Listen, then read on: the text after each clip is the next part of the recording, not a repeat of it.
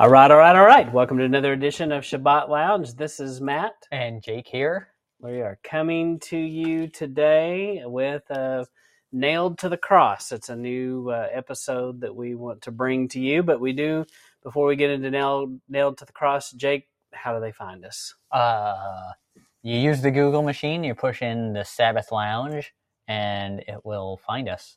Or your DuckDuckGo, or any other such search bar. Uh, we're on the YouTube. We're on. We got the TikToks going on. Anywhere you can find uh, podcasts, just search Sabbath Lounge. And we appreciate somebody did give us a shofar Ooh, And a comment, nice. and we really appreciate that. I think they couldn't find a shofar, but they found a horn, Okay, that works. and that's close enough. Yep. I think I have shofar because I downloaded a Jewish emoji Ah. emoji thing, and so maybe you haven't done that, but you can do that. There you go. Send us some shofars. Yes, yes. But we appreciate, uh, especially sharing it with anybody um, on cross platforms. If you want to share it on Gab, uh, we have a faithful follower who shares us on Gab on a regular basis, and we appreciate her. Yes. So, Uh, also, go to the website, sabbathlounge.com. Yep. Find all historical documents and stuff. yep. So now we'll get into Colossians 2. Right. So this is part um, of the uh, apologetic series, right? Yes, so it'll be on the on the playlist and YouTube with Torah Apologetics. Right. So, And this is going to be a several part series.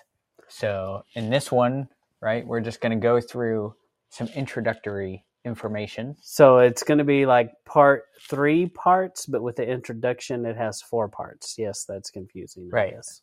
But So intro, hmm one, two, three. Yep. We'll, So, we'll figure it out. We, like have, a we have we have the smartest audience in radio. We do have the smartest audience, and you know, it's just like a book. There's an intro, and then there's chapter one. Right. So we just don't have a table of contents. or an epilogue. Yes. or any of that. All right, so we'll get right into it, and uh, so we're going to take a look and see what does Colossians say. So, in our introduction, we're going to talk about um, who are these people. You know, what? Why is it called Colossians, Jake? Let's find out together, Matt. So, when we look at a map of the ancient churches, That's a good place to start. Yes. Yeah, I like maps. Um, so this map's showing up a little fuzzy here, but you can see Colossae is down there by Laodicea. And so Laodicea is the church that you don't want to be a part of, the one that's lukewarm and he's going to spit you out of his mouth. So um, that um, and but Colossae was very close to that area. Not Right. that they were the same, but that's kind of the area. Uh, it's probably like Turkey-ish. Yep, you're in, that Tur- you're in world. Turkey. Yep. If you see behind this uh, map here, it does it, uh, chart. It does say Turkey behind there. No, it does. Yeah. So there you go. All right, so that's that's where they are. Something important to realize when I first realized this, uh, I thought it was a big deal. Um, so, how close is Turkey to Israel? Uh, to the north. It's, It's not too far away. It's kind of far away, especially if you're on foot. Well, on foot, yeah. but we'll get into that but in our modern world with airplanes and cars, it's not too bad. right? Definitely, definitely closer than Texas is. Yeah.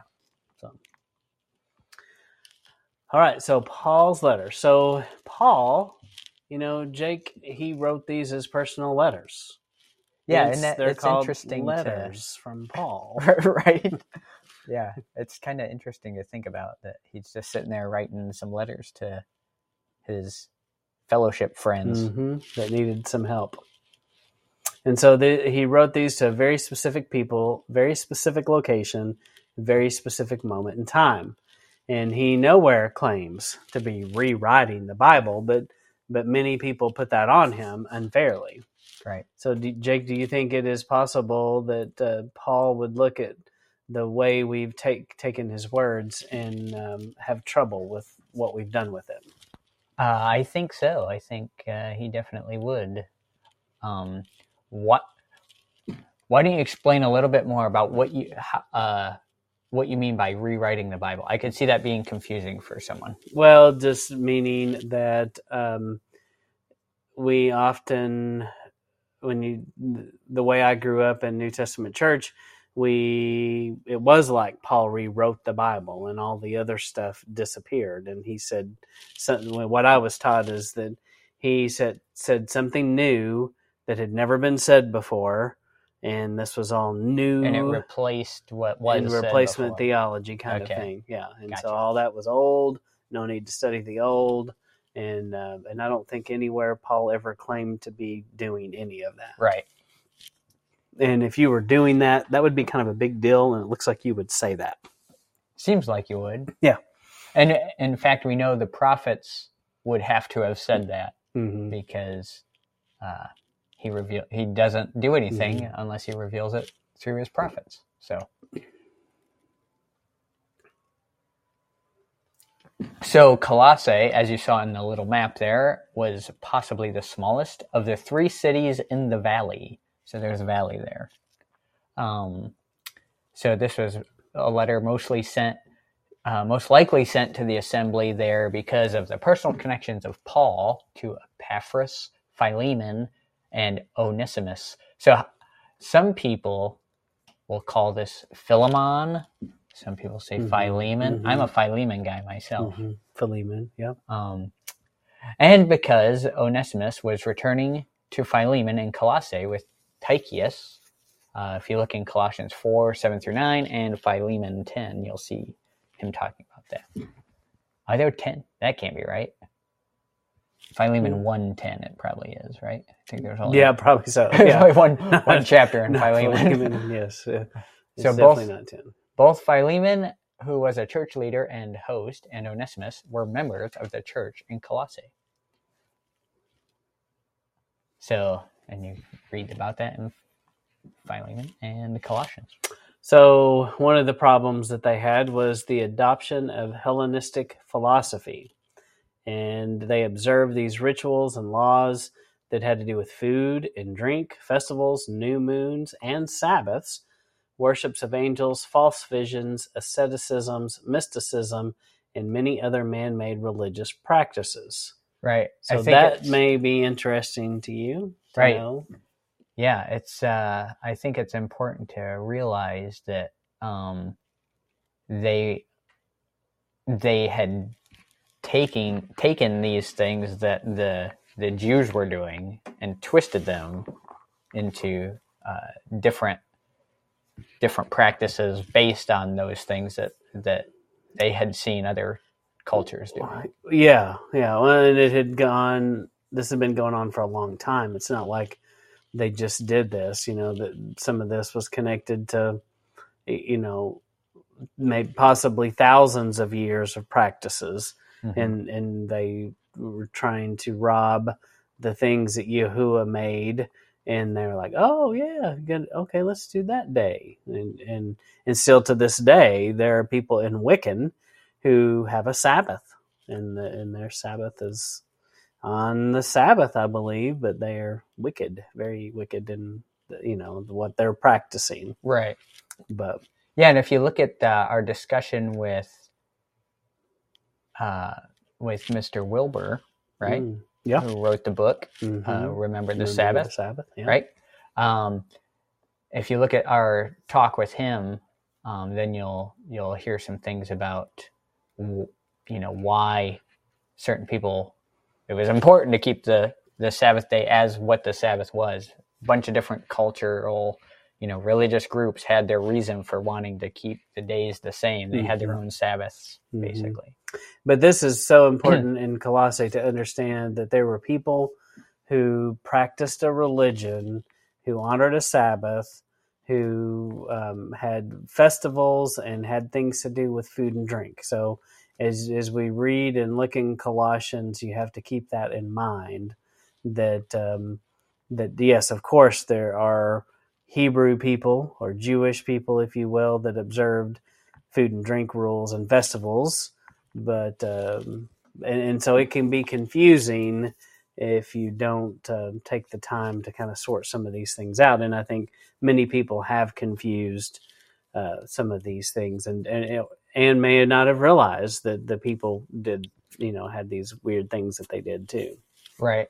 and they had this. Uh, you see this word there, asceticism. hmm It kind of goes in line with this the Hellenistic uh, practices of they're trying to do things to set themselves apart, which is you know something we're familiar with, and they're trying to uh, be better by denying their bodies Yeah. of certain things Yeah. which in this in that case which sometimes is good but they had taken it to a place where it was they're denying their body things that there's nothing wrong with doing hmm so And uh, we cited a source there at the bottom that you could go uh, research a little bit more um, th- th- there if you want to do that. Um, moving on with the background. So we know that there was a large Jewish population because of the proconsul in Lao- Laodicea from 62 BC. There is a record of the temple tax, and uh, that shows that there was a significant tax base of Jews out of Colossae. So, you know, just historical evidence supporting uh, that fact. And then you've got this Hellenistic faith. Faith. This was the way of life in all of Rome. This is what they did, and so there's a source there for that as well. But if you just look up in Google Hellenic faith, faith you will find lots of information. Yep. Be careful So, yes, you may get more than you bargained for. So, but definitely you're dealing with a part of this culture that in Colossae was very pagan, and there were some Jews there. And so you put all this together and you get Colossians. right the other part of this is the Judaizers, if you will. Uh, and so they they were people who were clinging to maybe more of man-made Pharisaical traditions. yeah so you have these two systems coming together you have the hellenistic stuff and you have the uh, the man-made laws of the of the pharisees and it makes for some confusing situations for new so believers like to what, come into can you can you off the top of your head think of a man-made law that the pharisees tried to enforce that was absolutely not in the bit in the torah or in the collection of the scripture Uh, I th- yeah. Um, there's, uh, they would try to tell people they were not righteous if they didn't fast, Mhm. or they would say on certain days, or if you. Uh, I think it's easiest to pick the ones that, that Yeshua would pick, and one of them being the the washing of pots and hands before you eat, that kind of thing. and it wasn't just washing there was a way you were supposed to wash it right, like so many times and they, they, you know you had to let the water run down or you know almost like a doctor you know there, Yeah. there were there, there were there was like a way that you had to do it or you weren't doing it right right, and and they would judge you by that. And so you've got these pagan people who have their own issues and then you have the very conservative and i, I don't know that conservative would, is right but they um, compared to the pagan i guess these would be very conservative beliefs. And they, there's a lot of clashing that happens in these two groups. And these uh, judaizers who grew up in the faith are trying to force all these new converts who are just fresh off of you know having weird parties right. um, and bringing them in and uh, they, they just were putting they just they needed a letter from Paul to yes, kind of straighten things out. they were a little stirred up Yeah. so they were not they were in kind of chaos is kind of what you what it leads you to believe there were some issues and so i think it's important how, jake how in our studies about exodus and that early church how is it like this this early church So they had become embroiled in the culture they're living in, and uh, the culture they're living in is anti antithetical to Yahweh's paths. So um, when the uh, Hebrews come out of Egypt, they have to learn those ways all over again. Remember, they had known them before. Yah's people knew them before, and then he had to instruct them again. And it's the same kind of deal here, um, except they're not leaving the area. They're mm-hmm. you know going to go forth from there, and It's more of leaving Babylon metaphorically. right, So, but but yeah, the, there's a lot of parallels between these two, and and and um, it's important to see that, and important to realize that the church in the Exodus was church, just like church, and and maybe a better way to say is a, uh holy set apart people or an assembly of Mhm. people. Um, but uh, the concept is the same. Right. Church that we see in Acts and the writings of Paul was not new. right. So that is coming to the end of our introduction of Nailed to the Cross. Right. So th- that's just our uh, heads up on what Colossians, the city, right, of Colossae was like at the time. And so we can have that background when we go into uh, the detail of what the actual uh, book of Colossians is Yeah. talking about. Yeah, so just remember there's uh, two main people groups. Uh, you've got uh, pagan, uh, pag- uh, pagan people, and you've got a, a, a what you would call Jewish population, but they were more closely to maybe what we see the Pharisees doing, and they were still um, holding to some of those things, and and and even if that may be unfair to them, um, th- but they may have just been also just enforcing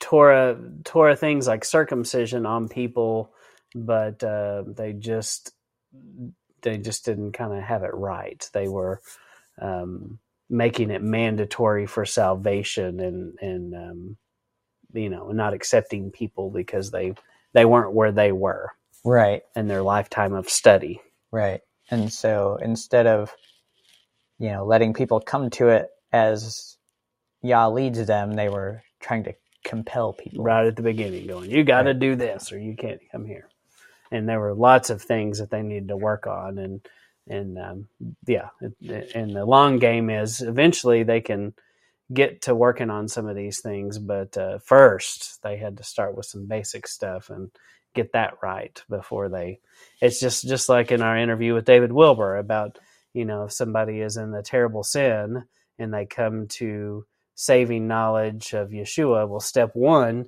is to get out of that lifestyle or whatever crazy thing you're doing. That that's where you got to start. Yeah. and that's that's what the pagans. That's where they are. Exactly. So, so we just encourage you to keep on listening, and we'll go into more details. So stay tuned for part two on nailed to the cross. A look at Colossians. Which is actually part one. Yes, it is actually part one. This is the introduction. So Right. part one is coming up. All right. Well, thank you for listening to Shabbat Lounge. This is Matt And Jake. signing off.